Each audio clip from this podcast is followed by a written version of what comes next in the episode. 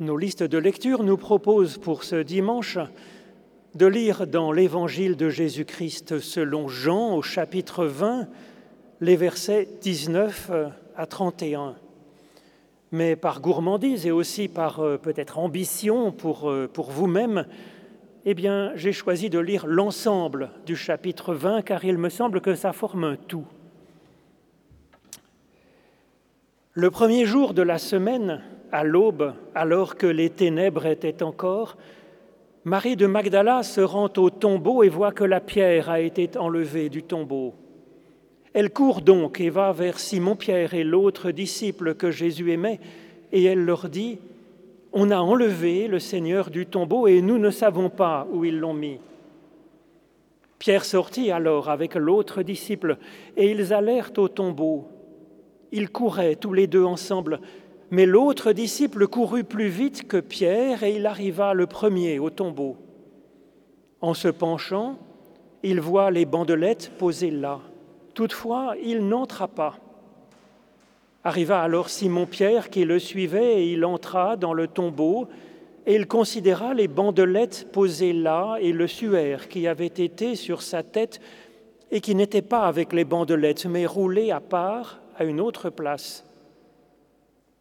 L'autre disciple entra, celui qui était arrivé le premier au tombeau, et il vit et il eut foi. En effet, il n'avait pas encore compris l'écriture selon laquelle Jésus devait se lever hors des morts. Après quoi, les disciples s'en retournèrent chez eux. Marie, elle, se tenait en pleurant près du tombeau, à l'extérieur. Comme elle pleurait donc, elle se pencha dans le tombeau et elle considéra deux anges vêtus de blanc, assis à la place de la tête et des pieds où avait été déposé le corps de Jésus. Ils lui dirent, Femme, pourquoi pleures-tu? Elle leur dit, Ils ont enlevé mon Seigneur et je ne sais où ils l'ont mis. Mais ayant dit cela, elle se retourne vers l'arrière et elle voit Jésus se tenant là, mais elle ne savait pas que c'était Jésus. Jésus lui dit, Femme, pourquoi pleures-tu? Qui cherches-tu? Elle, pensant que c'était le jardinier, lui dit, Seigneur, si c'est toi qui l'as enlevé, dis-moi où tu l'as mis et je le prendrai. Jésus lui dit, Marie. Elle se retourna et lui dit en hébreu, Rabouni, ce qui signifie maître. Jésus lui dit, Ne me touche pas, car je ne suis pas encore monté vers mon Père mais va vers mes frères et dis-leur, je monte vers mon Père et votre Père, vers mon Dieu et votre Dieu. Marie de Magdala vint en annonçant aux disciples, J'ai vu le Seigneur, et voilà ce qu'il m'a dit. Le soir de ce jour, qui était donc le premier de la semaine, les portes de la maison où se trouvaient les disciples étaient complètement verrouillées à cause de la peur qu'ils avaient des Judéens. Jésus vint, il se tenait au milieu et leur dit, Paix à vous. Tout en parlant, il leur montra ses mains et son côté. Les disciples furent réjouis en ayant vu le Seigneur. Jésus leur dit alors à nouveau, Paix à vous. Comme le Père m'a envoyé, moi aussi je vous envoie. Ayant dit cela, il souffla sur eux et leur dit, Recevez l'Esprit Saint. Si vous remettez leurs péchés à certaines personnes, ils leur ont été remis. Si vous les retenez à certaines personnes, ils leur ont été retenus. Thomas, l'un des douze, appelé le jumeau d'Idim, n'était pas avec eux lorsque Jésus vint. Les autres disciples lui dirent donc, Nous avons vu le Seigneur. Mais il leur répondit, si je ne vois pas dans ses mains la marque des clous, si je n'enfonce pas mon doigt à la place des clous, et si je n'enfonce pas ma main dans son côté, je ne croirai pas. Huit jours plus tard, ses disciples étaient de nouveau à l'intérieur, et Thomas était avec eux.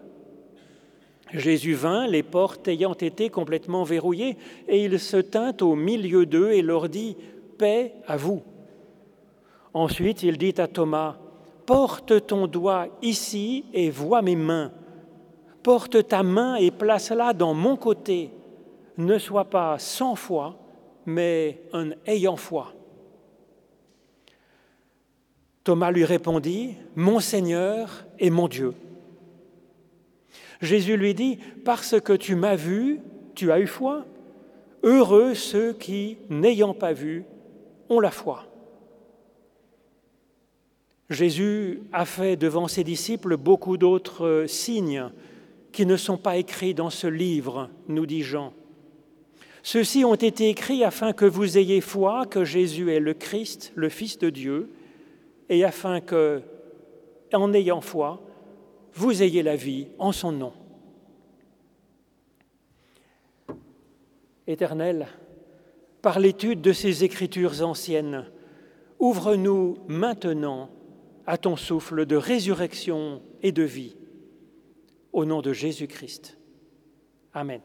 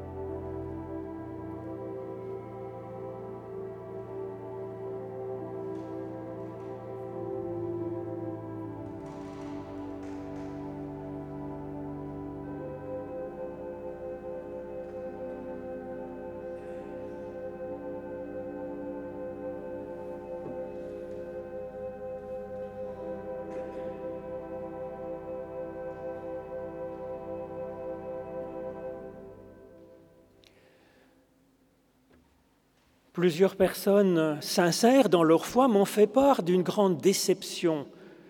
Elles ne sentent pas la présence du Christ vivant et elles sont persuadées qu'un chrétien doit ressentir cela, particulièrement en cette période de Pâques avec ces récits d'apparition.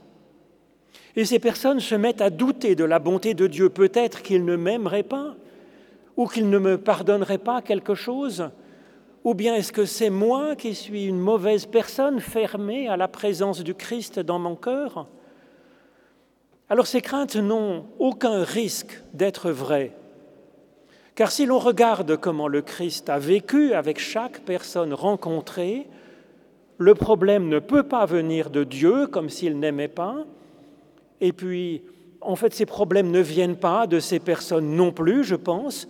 Le problème est ailleurs. Alors la célébration du vendredi saint nous invite à pleurer sur le pauvre Jésus.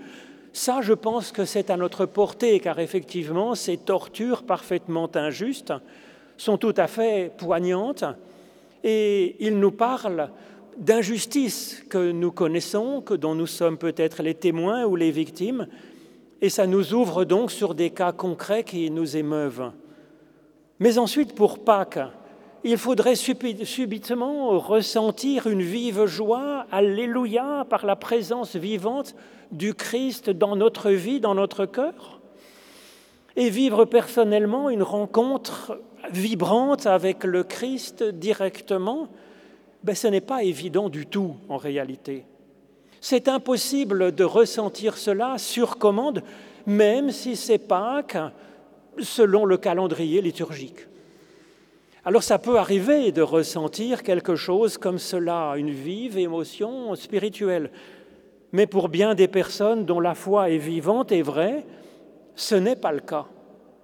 Et si nous ne le ressentons pas, ce n'est pas parce que Dieu ne nous aimerait pas ou que nous n'aimerions pas Dieu, chacun selon sa sensibilité. Et pourtant, pourtant nous avons bien dans les évangiles ces récits d'apparition du Christ ressuscité. Mais ces, récits posent problème depuis toujours. On le voit avec l'apôtre Paul à Athènes, par exemple.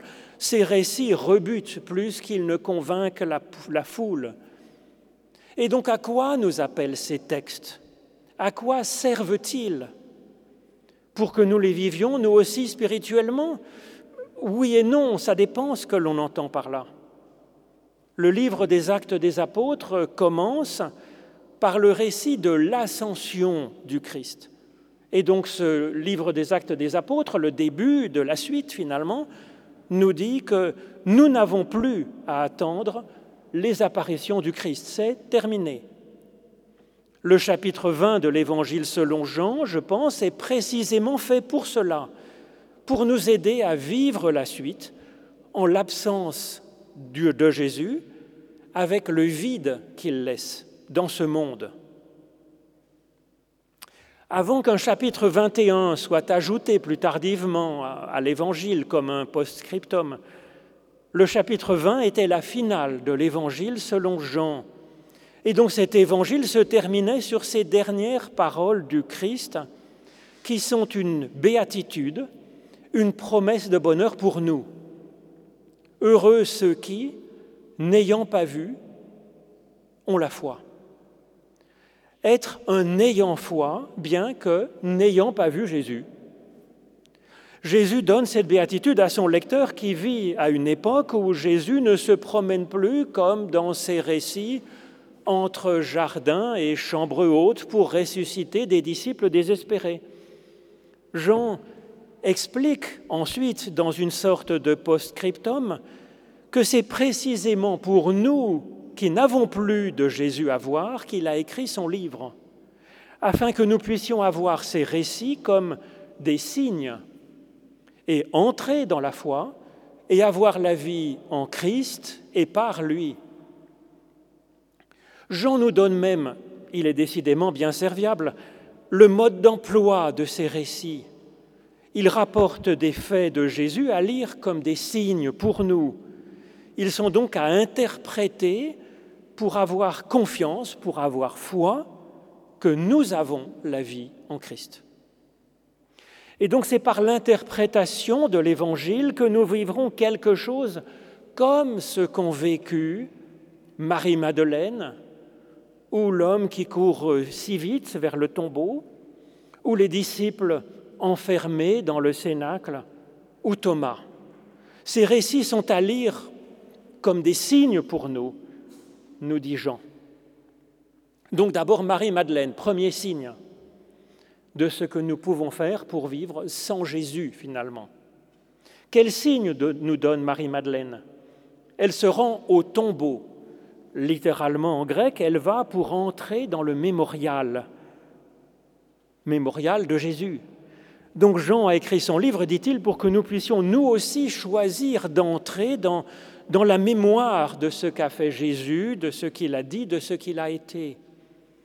Marie-Madeleine, elle a ensuite un temps d'incompréhension devant cette mémoire comme vide de chair.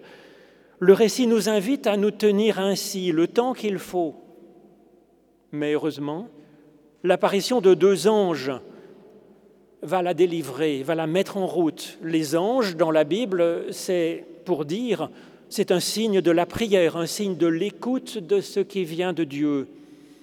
Et ainsi ce récit est cohérent avec ce que Jean dit dans les premiers versets de son évangile où il nous dit que Jésus est la parole de Dieu faite chair. Si la chair est disparue, si elle n'est plus là, il reste simplement la parole de Dieu, la parole de Dieu à écouter, à recevoir, à prier. Frémissement de conversion alors, de retournement, de recherche, de retour de Marie-Madeleine sur elle-même. Et avec elle, ce récit nous invite à nous interroger sur nous-mêmes, sur ce qui fait pleurer notre âme, sur notre manque. Manque de quoi? Manque de ce que nous cherchons en réalité.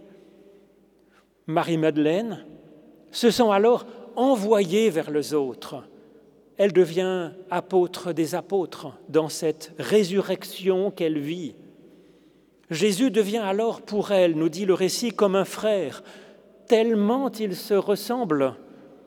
Et les autres aussi lui apparaissent alors comme des frères, comme ayant peut-être un air de Christ déjà, car quelque chose en chacun d'elles et eux tient déjà de notre Père à tous, nous dit le texte. Et c'est ainsi que Marie-Madeleine est ressuscitée.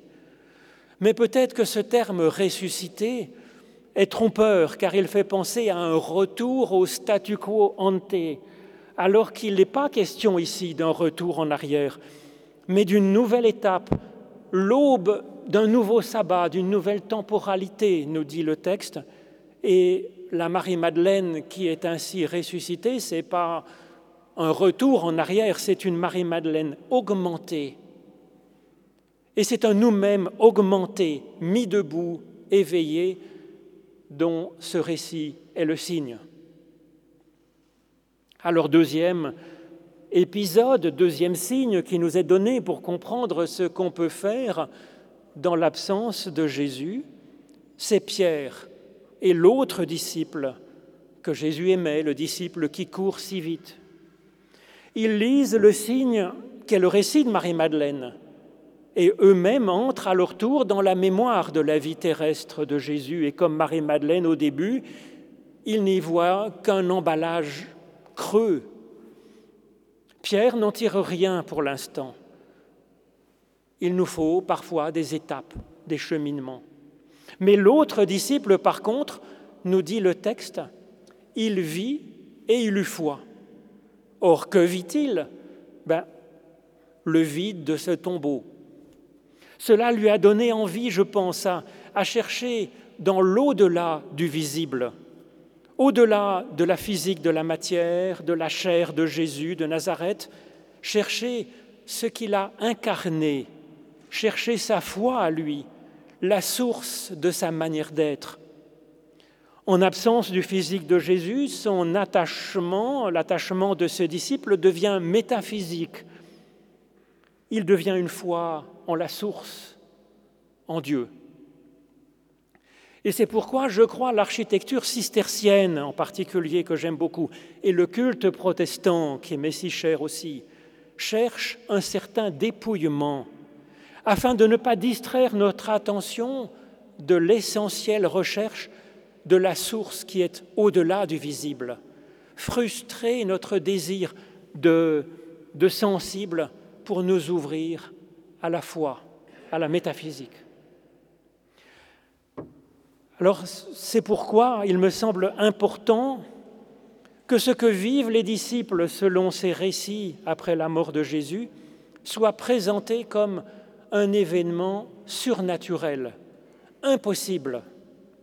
Ce n'est pas une simple résilience que vivent les disciples ou un travail de deuil, ce n'est pas simplement un sursaut qu'ils vivent. Ces récits sont donc le signe d'une source transcendante, une source divine qui les fait changer de niveau en termes d'existence. C'est cela que viennent nous dire ces miracles d'apparition. Troisième signe, les dix apôtres qui sont dans le cénacle, dans la chambre haute, ou plutôt, selon le texte, ce n'est pas les apôtres, c'est les disciples. Les disciples qui sont hommes et femmes selon ce que nous savons de la vie de Jésus. Ils ne sont pas en forme, ce groupe de disciples. Ils sont comme dans un tombeau, dans le sombre, dans l'immobilité, dans l'enfermement, sur eux-mêmes, sur leur groupe si chaleureux. C'est un enfermement, c'est aussi une force. Et ce groupe de disciples est une piste, importante qui nous est donnée après les précédentes, je pense, pour vivre la suite dans l'absence de Jésus. C'est un signe du groupe que nous formons en Église. Ce qui survient du Christ à ce moment n'est pas très neuf en réalité pour les disciples. Car en fait, tout ce qu'il leur donne là, Jésus le leur avait déjà donné et promis avant sa mort. Il s'agit de quatre dons essentiels à recevoir, et c'est bien sûr pour nous aussi le don de la paix, le don de l'esprit, le don d'être envoyé comme Jésus a été envoyé par Dieu, et puis le don de pouvoir libérer les autres par le, pardon de Dieu, par le pardon de Dieu. La paix, Jésus le leur avait donné déjà à deux reprises peu avant sa mort. Il, il leur avait dit, je vous laisse la paix, je vous donne ma paix, je ne vous la donne pas comme le monde la donne, que votre cœur ne se trouble donc pas, ni ne s'alarme. C'est donc une réminiscence qui leur vient à propos en ce temps où ils se sentent morts de peur, dans l'incompréhension, dans la nuit spirituelle, dans l'alarme, dans le trouble du cœur. Et donc la paix d'abord, car c'est elle la base de bien des choses. Cette paix n'est pas simplement un travail sur soi-même, ça, c'est la paix que donne le monde, qui n'est pas inutile non plus, mais c'est au-delà cette paix dont parle Jésus. Ils apprennent de Marie-Madeleine que Christ est en train de monter vers le Père et notre Père. Et c'est donc dans ce regard vers le haut, vers Dieu, nous donnant la vie, que se trouve cette paix qu'anime le Christ, sa paix qu'il nous offre. Peut-être ont-ils déjà saisi quelque chose. Pourtant, huit jours après, le groupe des disciples est toujours barricadé dans son cénacle. Décidément, oui, nous avons bien du mal à recevoir et à vivre cette paix que le Christ donne, paix si précieuse. Pas de raison de se culpabiliser donc. Cette résurrection, comme la nôtre, est progressive. C'est pourquoi ce don de la paix est répété ici encore et encore et encore trois fois dans ce texte. Et en même temps, ceux à qui Jean s'adresse dans ce livre savent que les disciples de Jésus finissent par retrouver quand même cette paix en eux-mêmes, qu'ils vont sortir de leur enfermement avec un enthousiasme formidable dont nous profitons encore aujourd'hui. Le don de l'Esprit, le deuxième don, est aussi un appel un rappel de ce que Jésus leur avait dit dans ses derniers entretiens en particulier, pas moins de quatre fois dans les derniers entretiens de Jésus. L'apparition du Christ n'apporte donc pas grand-chose de nouveau en termes de connaissance, mais c'est comme un appel à le vivre enfin, à en être un peu ressuscité. L'esprit dont il est question ici, selon ce qu'annonçait Jésus, fait de chaque personne un prophète ou une prophétesse, recevant et pouvant même faire de plus grandes choses encore que Jésus avait faites. Effectivement, c'est la force du collectif, la force du groupe, pourvu qu'il y ait un peu de paix entre nous. Donc après ces deux dons intérieurs euh, de la paix et de l'esprit viennent deux missions de dynamique qui animait le Christ et dont ils ont été témoins maintes et maintes fois. Être envoyés et dire le pardon de Dieu. Apporter aux gens cette libération, cette paix, car si nous ne le disons pas à quelqu'un, peut-être que cette personne pourrait être encore et encore dans la peur de Dieu. Or, cette peur de Dieu transforme la foi amoureuse de Dieu que Jésus propose en une soumission à Dieu sous la contrainte. Et ce n'est plus alors une confiance, une foi, mais un écrasement. Et donc ils sont ici envoyés en mission. Un serviteur est envoyé pour une mission précise. Mais ici, selon ce texte, nous sommes envoyés tout court, sans explication, sans autre indication. Et être envoyé tout court, c'est le privilège de l'héritier ou de l'héritière de la maison. Cela nous dit que ce monde nous est confié pour que nous le sauvions, comme le Christ devait le faire, tout simplement. Cette assemblée des disciples est ici le signe de l'Église, qui peut aussi être un moyen de résurrection pour chacun. C'est un lieu où nous nous rappelons ces quatre dons du Christ pour tous, pour chacun, pour nous.